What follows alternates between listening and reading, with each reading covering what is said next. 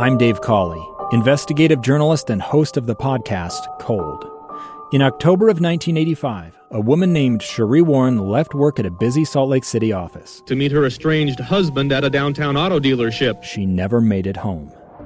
Sheree's car surfaced weeks later in Las Vegas. In the parking lot of a hotel casino. No one knows how it got there. Strange. It was strange. Both Sheree's estranged husband and her boyfriend raised suspicion for investigators. I kind of thought that he might have done something. But no arrests were ever made. In Cold Season 3, we dig into double lives, make new connections in the case, and examine the difficulty raised by reasonable doubt. We want answers just as much as anyone else. They have creeps like that now, too, so nothing's changed.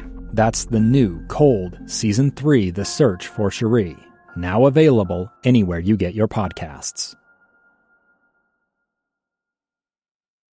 This week's Beyond the Badge takes us to the Taylorsville City Police Department to meet Detective Scott Lloyd, nominated by an elementary school psychologist for keeping an unstable child from harming either himself or another person. When you arrived in the classroom, how was the child acting? I could tell that it was more than just a tantrum. It was to the point where they couldn't control him. Mm-hmm. I was able to go up to the, the young boy and be able to hold his arms down, and as he continued to yell and fight, uh, just talk with him. He was able to sit up and start talking. So, how did this all turn out? By getting there and talking with them and then talking with the principal, they were able to get him in another program that's going to help him out and give him a little more one on one care. So, thank you, Detective Lloyd, for de escalating the situation while maintaining the child's dignity and self respect.